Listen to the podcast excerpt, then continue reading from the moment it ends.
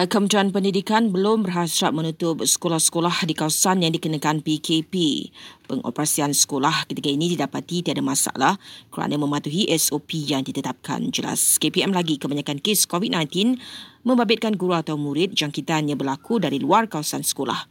Eh, sementara itu, semua sekolah di tujuh jajahan di Kelantan yang dikenakan PKP ditutup mulai hari ini sehingga 24 April. Menurut Jabatan Pendidikan Kelantan, keputusan itu diambil susulan peningkatan ketara kes COVID-19 di negeri berkenaan. Berikutan itu, semua sekolah yang ditutup perlu melaksanakan pengajaran dan pembelajaran di rumah PDPR.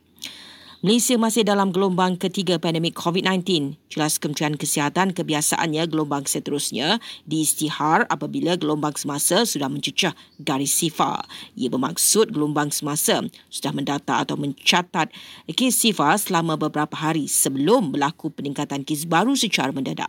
Kesesaran COVID-19 melepasi angka 2,000 untuk hari ketiga semalam, iaitu 2,331. Selangor merekodkan kesesaran tertinggi iaitu 751, diikuti Sarawak 512, KL 252 dan Kelantan 225. Manakala Pahang terdapat 20 kes dan tiada kes direkodkan di Terengganu semalam. Sementara itu, 10 kawasan di Kelantan, Sarawak dan Sabah dikenakan PKP bermula hari ini sehingga 1 Mei.